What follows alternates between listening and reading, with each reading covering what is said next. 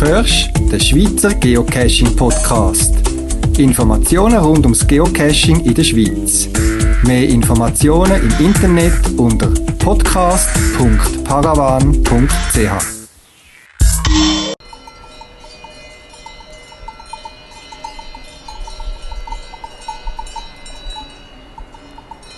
Willkommen zum 18. Schweizer Geocaching Podcast vom Januar 2012. Heute mit folgenden Themen. Zuerst ein paar Gedanken und Überlegungen zum Thema Was ist ein guter Geocache? Dann ein Interview zu einem 100-Jahr-Jubiläum, wo auch ein bisschen mit GPS zu tun hat. Und zum Schluss noch ein paar Gedanken zum Thema Listing lassen und erst dann anfangen suchen. Ich wünsche euch viel Spaß beim Zuhören.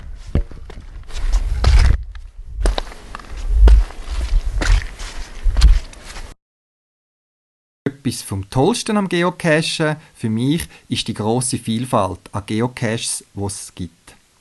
Von einfachen Tradis bis ganz schwierigen Mystery Caches. Es hat für jeden etwas und die Vielfalt macht es auch aus, dass man immer wieder kann geocachen und immer wieder Neues entdeckt, sieht oder lernt. Mein Eindruck aber ist, dass mit der zunehmenden Anzahl von Geocachern es auch mehr Geocaches gibt, aber die Qualität eigentlich eher am Abnehmen ist. Den Eindruck teilen aber auch andere Geocacher, die ich kenne. Und auch Groundspeak selber, Betreiber von geocaching.com, haben das letzte Jahr einmal gesagt, dass sie eigentlich möchten die Qualität von Geocaches verbessern. Und ihre Maßnahme ist dann die Einführung der Favoritenpunkte. Das heißt, man kann einzelne Caches ja Punkte verteilen oder einen Punkt geben, was man dort besonders speziell gefunden hat. Für 10 gefundene Geocaches kommt man einen neuen so einen Punkt über. Das heißt, im Schnitt kann man jedem zarten Cache so eine Auszeichnung, so einen Favoritenpunkt geben. Einen anderen Ansatz hat ein Geocacher aus USA gewählt. Der hat eine Umfrage gestartet unter rund 1000 Geocacher und Geocacherinnen weltweit ich nehme an, vor allem in den USA, aber auch in anderen Ländern, wo er verschiedene Fragen rund ums Geocachen gestellt hat. Wie lange bist du schon dabei? Wie viel hast du selber schon versteckt? Warum tust du Geocachen? Wie bist du dazugekommen? Aber einer der zentralen Elemente dieser Umfrage war, was für Sachen findest du besonders lässig an Geocaches? Was findest du, macht einen guten Geocache aus?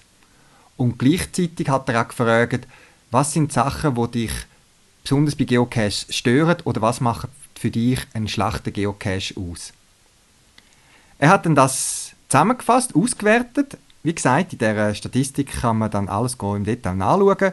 Und er hat dann so eine Top-10-Liste gemacht. Einerseits eine Top-10-Liste von Sachen, wo Leute Geocacher, Geocaching-Community besonders schätzt an guten Caches. Und er hat auch eine Statistik gemacht von 10 Sachen, Top 10, wo die Leute nicht schätzen an Geocaches. Ich fange an mit der Top 10 Liste der Sachen, wo Leute an Geocaches besonders schätzen und besonders gut finden. Was macht also einen guten Geocache aus? Auf Platz 10 fangen wir hinten an. Platz 10 sind Rätselcaches. Platz 9 sind Caches mit genauen Koordinaten. Platz 8 sind Cache, die eine gewisse geistige oder körperliche Herausforderung verlangen, um es zu finden. Auf Platz 7 sind gute Inhalte, gute Tauschgegenstand, ein gut gestaltetes Logbuch, also ein guter Inhalt, Content von einem Cache-Behälter. Auf Platz 6 sind clever oder kreative Cache-Behälter oder Versteck. Platz 5 sind grosse Cash-Behälter. Die Leute schätzen also grosse Cash-Behälter mehr als kleine Mikros und Nanos. Auf Platz 4 sind gut gewartete Caches, das heißt Caches, die gut im Zustand sind, wo man merkt, da kümmert sich der Owner daran, der ist unterhalten und pflegt.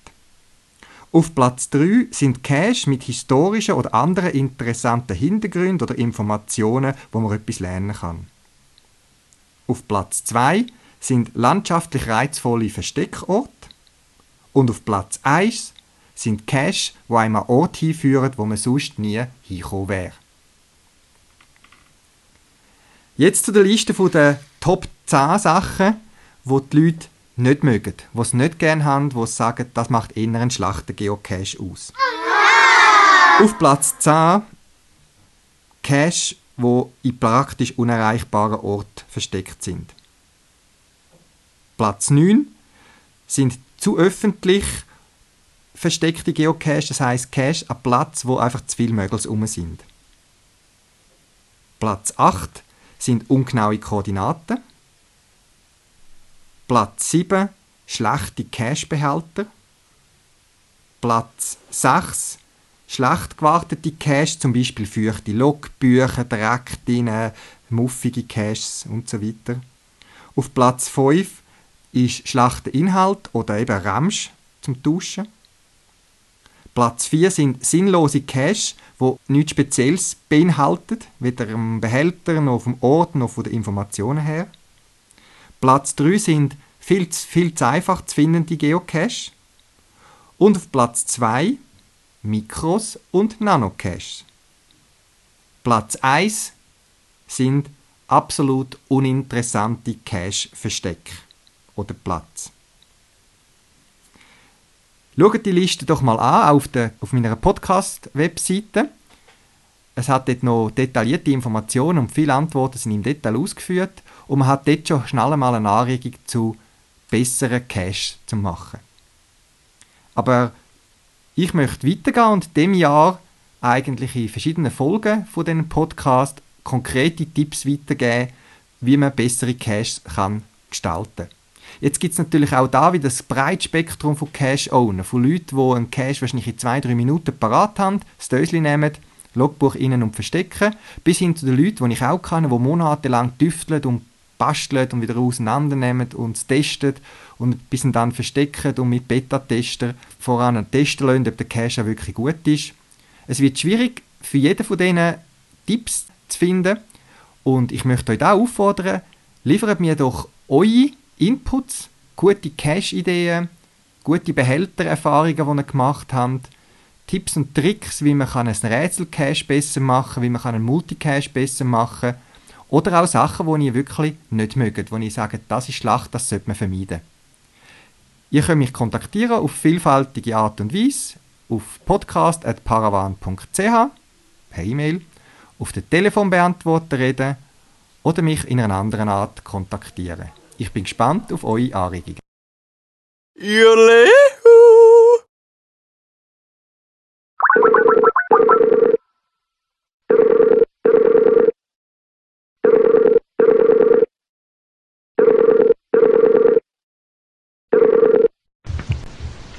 Hallo, da ist der Niklas. Sali Niklas. Du bist Mitglied im Förderverein 100 Jahre amtliche Vermessung im Kanton Bern. Ihr organisiert in dem Jahr 2012 verschiedenste Festlichkeiten und Festivitäten. Was ist das Besondere, wo ihr da zu feiern habt? Also da musst du erstmal gratulieren, du hast den Titel da genau richtig ausgesprochen. Das ist wirklich ja, ist ein langer Name. Also Förderverein amtliche Vermessung, es geht eigentlich so um die klassische Katastervermessung, die Grundbuchvermessung. Wird 100 Jahre alt, beziehungsweise Vermesser hat man eigentlich auch schon vorher, aber seit 100 Jahren ist das so schweizweit einheitlich. Und ähm, ja, das ist natürlich in so einem föderalen Staat, ist, oder? 26 Kantonen, dass man das alles unter einen Hut bringt, dass man das alles einheitlich macht ja, ist schon, ist schon eine Leistung gewesen zu der damaligen Zeit. Und da haben wir gedacht, ja, das muss man auch mal feiern. Das muss, das muss man den Leuten sagen, dass das so ist. Aber das müssen wir feiern.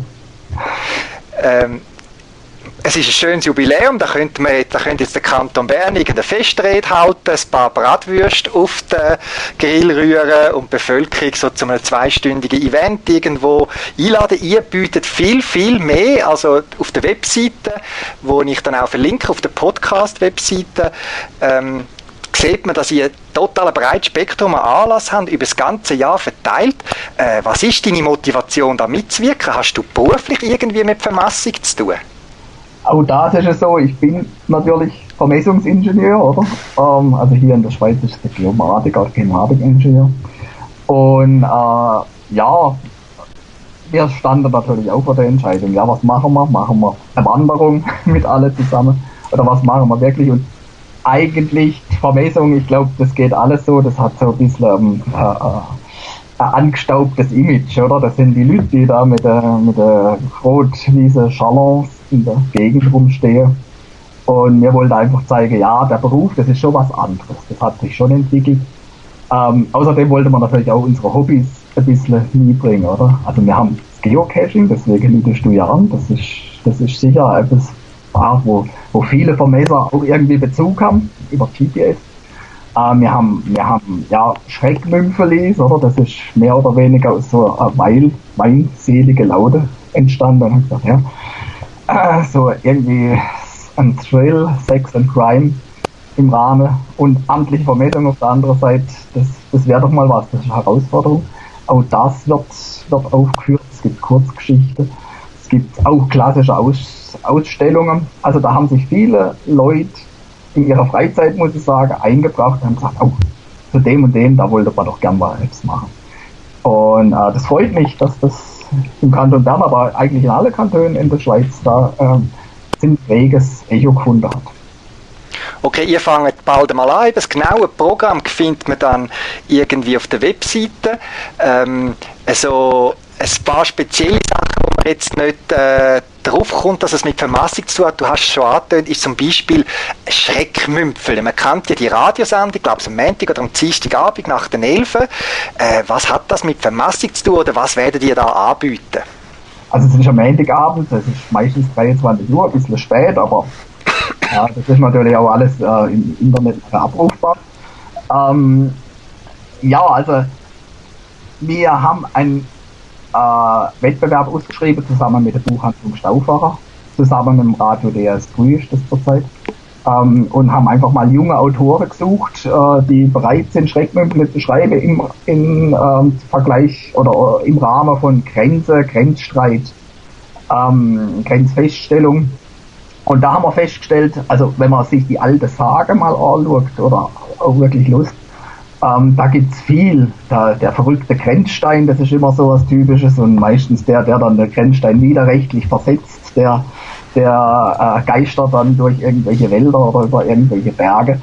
Und ähm, in der, in der, wirklich in der Geschichte äh, von unseren Vorfahren haben solche Grenzstreite da wieder Halt gefunden in den Sagen und wir haben gesagt, ja, also Schreckmümpfen ist ja sowas Modernes. Und warum soll man nicht mal das versuchen? Und wir haben zehn junge Autoren gefunden, wir haben zehn Geschichten eingereicht, äh, von denen ich begeistert bin. Und jetzt liegt es am Radio DSD da ein paar auszuwählen. Ich hoffe mal, es wird ein, zwei, drei werden gesendet. Und ihr werdet das alles finden auf unserer Homepage www.100jahreav-bech. Da wird es dann der Sendetermin äh, angegeben und ich hoffe, wir können auch äh, eine kleine Audioprobe darstellen, dass man lesen kann. Eben das vielleicht in so einen äh, kreativen, künstlerischen Aspekt vom Vermassen. Ihr macht natürlich eben klassischen Erlebnistag Vermassung, habe ich gesehen. Ihr macht einen Tag von der amtlichen Vermassung und so haben wir uns ja kennengelernt. Ihr habt auch Du hast selber gesagt, äh, ein Vermassungsingenieur in Geomatik hat mit dem GPS zu tun. Ihr habt vor, äh, Geocache anzubieten, ein Geocaching-Event in dem Sinn. Äh, kannst du da noch ein bisschen dazu sagen? Ich glaube, wir werden uns kurz vor dem Event dann nochmal unterhalten, speziell fürs Geocache, aber vielleicht einen kurzen Überblick. Was haben ihr geplant mit Geocachen im Zusammenhang mit dem Jubiläum? Ja, also also du sagst schon richtig, wir sind zwar Vermesser, aber wahrscheinlich die meisten Hörer für die sind ja eigentlich Amateure im Geocache. Aber es ist, es ist schon so, ich, äh, die meisten von uns, die sind so über die Familie dazugekommen. Ich glaube, so der Klassiker. Man will Kind mal am Sonntagnachmittag ein bisschen bewegen, ein bisschen zum Wandern ansprechen. Irgendwann funktioniert es nicht mehr und dann holt man halt GPS raus und meistens bleiben dann die Eltern hängen und, und sind dann angefressen und die Kind, ja, irgendwann flacht es bei denen vielleicht ab ähnlich ist es bei uns, glaube ich. Also wir haben gesagt, im Kanton Bern gibt es viele, viele schöne Plätze. Ich glaube, das wisst ihr alle. Ähm, es gibt aber auch viele schöne Plätze, die auch gleichzeitig jetzt mit der Vermessung, mit der amtlichen Vermessung zu tun haben. Und das würde mir gern den Leuten ein bisschen zeigen. Und zwar machen wir äh, Mystery Caches, also so ja, sieben bis zehn Caches ähm, legen wir an zum Thema Vermessung, amtliche Vermessung. Man kann so ein bisschen rätseln, man kann so ein bisschen äh, sich auch darüber informieren, über das Thema.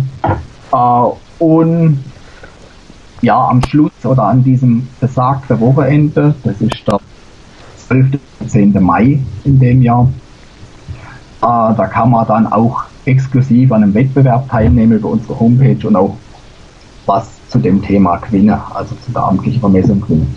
Für mich spannend war es, äh, äh, wir haben eben Geocacher gesucht als der amtliche Vermessung. Wir wussten natürlich, da gibt es einige, aber das ist natürlich auch ein, ein verschworener Haufe, da outet sich nicht jeder gleich sofort, oder?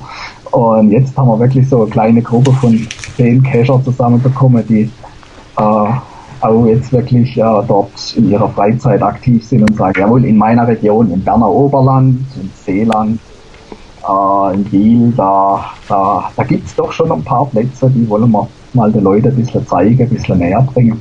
Und ich freue mich drauf, was wir euch da anbieten können. Also auch ich bin sehr gespannt. Äh, soviel ich weiß, sind die Caches also auch in Arbeit und meines so, meines mitbekommen auch mit den sogenannten Reviewer abgesprochen, oder? Das ist ja so, ja. Wir haben es auf jeden Fall angemeldet. Wir haben noch nicht alle abgesprochen, oder? Aber äh, da sind wir in engem Kontakt. Es ist ja auch immer ein bisschen heikel, inwieweit man da einen Wettbewerb durchführt. Äh, wir wollen da auch nicht irgendwie jemand auf, auf, auf Scheiche treten, sag's mal so. Und insofern, äh, das ist sehr eng abgesprochen mit der Reviewer. Ja. Das ist wahrscheinlich vorbildlich, wie ihr das angegangen sind. Jetzt eben, ihr macht sehr viel. Ich bin selber auch überrascht gewesen, äh, wie rasch wir jeweils Antworten bekommen, wenn wir uns da per E-Mail abgesprochen haben. Wie muss ich mir die Vorbereitungen vorstellen von einem so einem grösseren über das Jahr verteilten Event, wie viele Leute arbeiten da dran? Also bist du das und deine Partnerin oder sind das äh, äh, zehn Leute? Äh, kannst du da ein bisschen mehr schildern, wie ihr jetzt da vorgeht, wie ihr euch organisiert, um so etwas auf die Beine zu stellen? Also da muss ich fast sagen, da habe ich schlechtes Gewissen. Also das ist meine Frau, Franziska Beller, oder die Meisterlader, oder die, sie macht da so ein bisschen das Büro im Hintergrund. Sie ist eben auch selbstständig und deswegen auch sehr einfach am Computer erreichbar. Deswegen hast du auch brav Antwort bekommen von uns, oder? Sehr schnell. Äh, und sonst der Förderverein selber äh, sind fünf Personen, die relativ eng mitarbeiten. Aber ich habe es schon gesagt, also äh, zum Beispiel Erlebnistag Moosseedorf, das ist der IT-Verein vom Dorf Moosseedorf, äh, die sich dann auf einmal für das Thema Vermessung interessiert haben. Und das für mich ist das eine spannende Zusammenarbeit. Oder? Das sind eigentlich von der Vermessung relativ weit weg, aber äh, sehr in der Geschichte vom Dorf verankert. Und ähm, da bringen, bringen sich die Leute wirklich ein, das, was sie können. Und das ist, äh, finde ich, ja, ich finde das sehr spannend, ich finde es auch toll. Insofern so, alle, die da mitarbeiten, ich schätze mal, das ist eine Gruppe von 20, ja, nein, es ist mehr, es sind 30 Personen im Kanton Bern. Und das muss man dann hochrechnen, oder? Die Schweiz. Also da, da wird schon auch viel, ähm, viel Arbeit geleistet. Äh, äh, ja, weil wir, ja, weil wir auch stolz sind auf unseren Beruf, das darf man glaube ich auch so sagen. Ne? Nein, ist cool. Ich finde, ich lasse mich da gerne überraschen und ich bin selber gespannt, äh, was, äh, wie das dann wieder aussieht an den Anlass, wo ich wirklich teilnehmen und natürlich auch, ob es bei mir im Kanton Zürich etwas gibt. Also da bin ich sehr gespannt. Etwas nimmt mich jetzt schon ein Wunder, wo ich die Webseiten und so studiert habe. Eine Spezialität ist noch nicht nur das 100, also die Vermassung äh, für das 100-Jahr-Jubiläum, auch der Lötschberg-Tunnel wird 100-jährig. Ihr habt die beiden Geburtstage so miteinander verknüpft. Was ist dort das Verbindende gewesen, wo ihr gefunden habt, oh, das lässt sich gut kombinieren? Kannst du das noch ein bisschen erzählen? Also, wenn man sich vorstellt, der Tunnel durch den Berg, oder, das ist, das äh, war ja die Hochzeit von vor, vor 100, 130 Jahren. Äh, da sind natürlich die Vermesser gefordert, weil man macht im Süden und im Norden macht man einen Angriff, oder, weil es sonst zu lang dauern würde, das zu bauen. Und in der Mitte muss man sich treffen und dafür ist der Vermesser verantwortlich. Oder? Und das ist damals äh, ja ein echter Thrill gewesen. Oder? Und beim Lötschberg ist es so gewesen, das war der erste Tunnel, den hat man nicht einfach gerade durch den Berg gehauen, das ist noch relativ einfach von der Vermessung, eine gerade abzustecken, sondern man hat, man musste zwei beziehungsweise drei Kurven bauen. Und das ist wirklich einmalig, oder das ist das erste Mal gewesen zu der Zeit. Äh, man wusste gar nicht, ob man Erfolg hat. Ähm, also es ist eine sehr, sehr spannende Geschichte. Und ich arbeite eben beim, beim Amt für Geoinformation, das ist das alte Katasteramt im, im Kanton Bern. Und mein Vor, Vor, Vor, Vor, Vorgänger hat dort die Arbeit geleistet. Und das heißt, wir haben, oder ein Teil der Arbeit, muss ich sagen. Und wir haben da die Protokolle und ich finde, das liest sich, das liest sich auch wie ein Roman, oder? Also wenn ich da die alten Protokolle lese, da ist, da ist der Suva-Bericht drin, weil einfach äh, Vermessungskill vom Berg mal halb abgestürzt ist. Da, ist, da sind die Wetterberichte und, und drinnen, da ist der Druck, ähm, wie man, wie man in, in der Zeit äh, die Bauarbeiter auch wirklich mit guten Daten bedienen kann. Das kann man da alles rauslesen in der Sprache wie vor 100 Jahren. Die Technik, die Instrumente haben sich natürlich weiterentwickelt, aber von der Technik, von der Methode haben wir uns noch gar nicht so weit entfernt. Und ja, das wollte ich mir aufzeigen. Also die amtliche Vermessung, das ist ja fast eine Institution, die ist halt teilweise die Grundlage für deine Parzelle, für meine Parzelle, die sind vor 100 Jahren gelegt worden. Und mit denen, mit denen Arbeiten von damals, mit denen müssen wir jetzt auch weiterarbeiten oder dürfen wir auch weiterarbeiten. Das ist, das baut aufeinander auf. Und das wollte mir zeigen mit dem Lütschberg-Projekt. Aber eben, das ist ein eigenes äh, äh, Projekt, das teilweise auch äh, von anderen Leuten gemacht wird, weil es spricht das einem wirklich an. Ich habe ein Hörspiel zum äh, äh, Lötschberg-Tunnel verlinkt, ihr habt ein interaktives äh, äh, eine Tunnelbaustelle, wo man sich so ein bisschen durchklicken und Informationen bekommt. Also sehr ansprechend. Hat mich eben darum gerade ein bisschen angekumpelt und äh, ich hoffe, die Zuhörer gehen dann auf die Webseite und schauen sich das an, weil es lohnt sich wirklich, es macht wirklich Spaß und äh, ich habe vor, äh, äh, geschäftlich muss ich auch ins Berner Oberland fahren und ich habe mir das Hörspiel auf mein iPod geladen, um das vor Ort äh, anzuhören. Ich schon, freue mich jetzt schon auf die geschäftliche Reise dort rauf. Ja, Niklas, jetzt, ich kann mir noch, abgesehen von einer Festivität, eine Frage so ein bisschen nicht verklemmen. Du bist äh, professioneller Vermesser. Der GPS ist für dich äh, das tägliche Werkzeug. Ich weiß nicht, ob du im Feld bist oder nur im Büro. Ich weiß gar nicht. Bist ich du amigs auch? Ich habe die Evolution vom Vermesser durchgeführt. Ich war früher natürlich viel im Feld, jetzt bin ich im Amt und bin mehr im Büro. Das ist so. Wobei, also mit, mit dem GPS, mit dem Professionellen kann ich schon noch umgehen. Okay. Aber jetzt kann man vielleicht mal die ominöse Frage stellen in den Diskussionsforen und theoretischen Abhandlungen, wie immer diskutiert, ja, wie genau ist dann ein GPS, also ein normales, wo Geocacher unterwegs sind, natürlich nicht eins mit Differential-GPS, wie es die Vermessung braucht, aber was ist so realistisch, jetzt aus deiner Sicht als Fachmann, wenn ich dann einen Geocache suche, wie genau, was ist so eine realistische Genauigkeit, die ein GPS heute äh, anbringt, ohne irgendwie Korrekturmaßnahmen von außen? Also da kann ich nur über meine, also ich habe mit, mit zwei jetzt ein bisschen Erfahrung gemacht und mit dem iPhone halt und da sage ich halt auch bei, je nachdem, bei der Abschattung, also viel mehr wie zwei Meter, aber wahrscheinlich sind es doch gleich nur fünf Meter, sollte man nicht erwarten. Und dann geht es halt auch das Spannende los, oder? Es ist ja auch beim Geocaching so, man muss es ja nicht gleich finden, oder? Gut, haben wir wieder mal aus dem Mund von einem Profi wieder mal gehört. Also jeder, der sich, wo, wo das Gefühl hat, der Cache sei falsch eingemessen, weil er einen Meter daneben ist, ab seinem Nullpunkt, den er ihn gefunden hat, der sei beruhigt. Also bis fünf Meter mindestens, das ist eine ganz normale Toleranz, die man mit weiteren Hilfsmitteln äh, nicht bekommt. Also ich darf ich noch jetzt kurz aus meiner Berufsleben sagen. Also wenn ich mit GPS auf einem guten Punkt stehe, je nachdem, wie der Tag verläuft, oder die Satelliten stehen ja auch nie gleich am Himmel.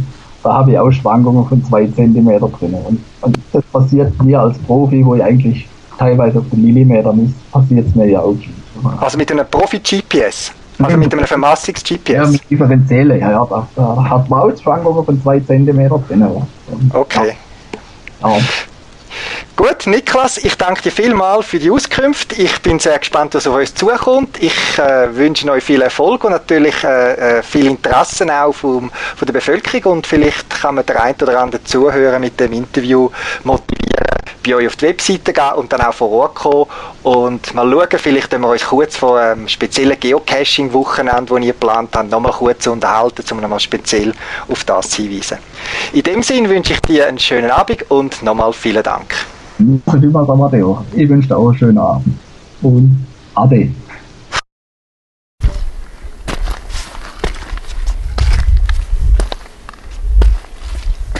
Auf einem Spaziergang letzthin habe ich einen einfachen Draht gesucht, wo eingebettet war in eine Serie. Und wenn man durch den Wald gestreift ist, Richtung Nullpunkt, hat man den Cache von relativ weitem gesehen weil man gewusst hat, nach was man sucht.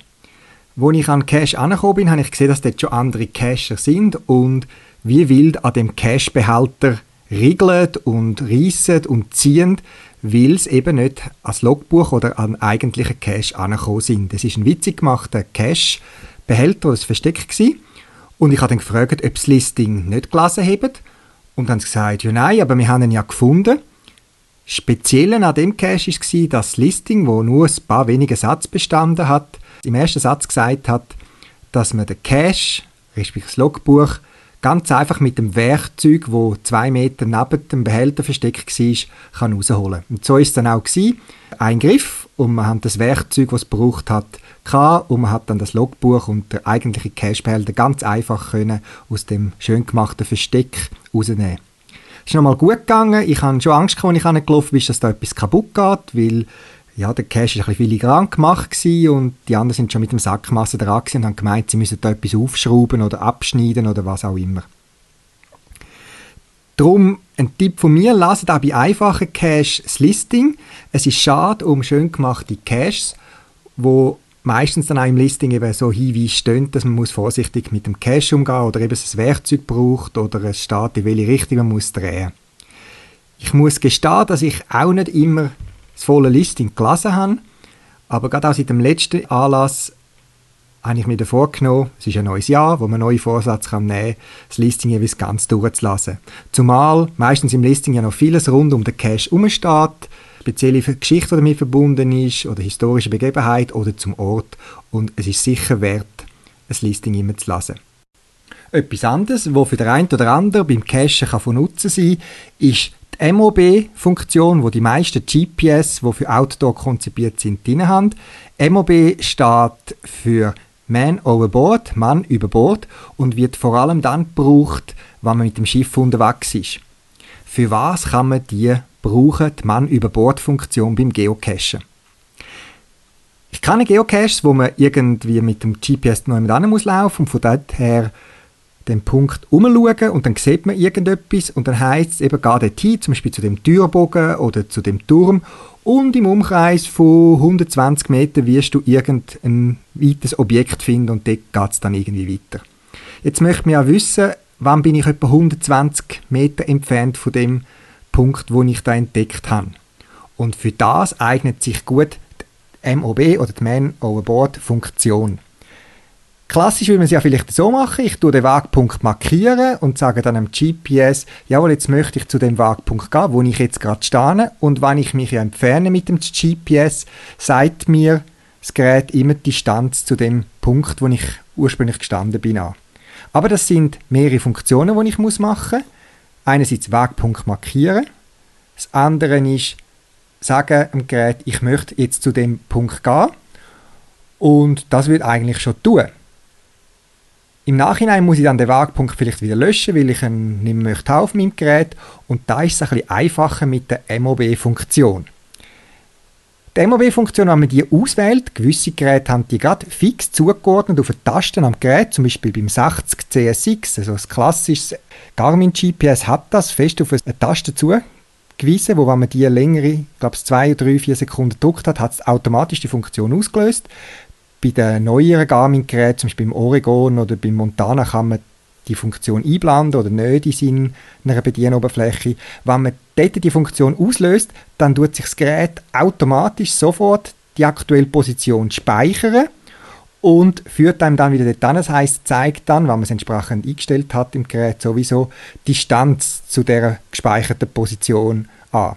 Für Leute, die also nicht gerne umklicken am Gerät und äh, x Funktionen machen und vielleicht wissen, dass dann so ein Cache kommt, wo es irgendwie von einem Punkt aus man irgendetwas suchen, ist das vielleicht einmal etwas zum Ausprobieren. Die MOB-Funktion dort, wo man sie braucht, im, bei der Seefahrt, mit dem Schiff unterwegs, ist ja gedacht, es geht jemand ins Wasser, dass dann einer möglichst schnell die Funktion drückt auf dem GPS, dass man weiß, wo der ins Wasser gefallen ist, weil das Schiff kann ja nicht auf den Rückwärtsgang rein tun, sondern muss vielleicht auch wenden, gerade bei einem Segelschiff oder so ist das der Fall, und wieder zurück zu dem Punkt gehen. Darum haben die meisten Outdoor-GPS äh, die Funktion eigentlich eingebaut und vielleicht nützt sie am einen oder anderen beim Geocachen auch. Das noch ein kleiner GPS-Tipp zum Schluss. Probiert es mal aus. Es ist immer witzig, was in diesen Geräten noch alles versteckt ist.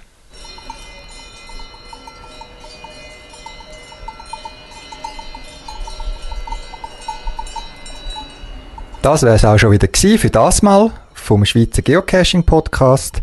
Links zum Beitrag und weitere Informationen findet ihr auf der Podcast-Seite unter podcast.paravan.ch. Wenn ihr eine Idee oder einen Beitrag für einen Podcast habt, schickt mir ein E-Mail auf podcast.paravan.ch oder benutzt das Podcast-Telefon, ein Telefonbeantworter, wo 24 Stunden für euch parat ist. Ihr findet Telefonnummern auch auf der Podcast-Webseite. In dem Sinn, viel Spaß beim Geocachen und bis bald im Wald.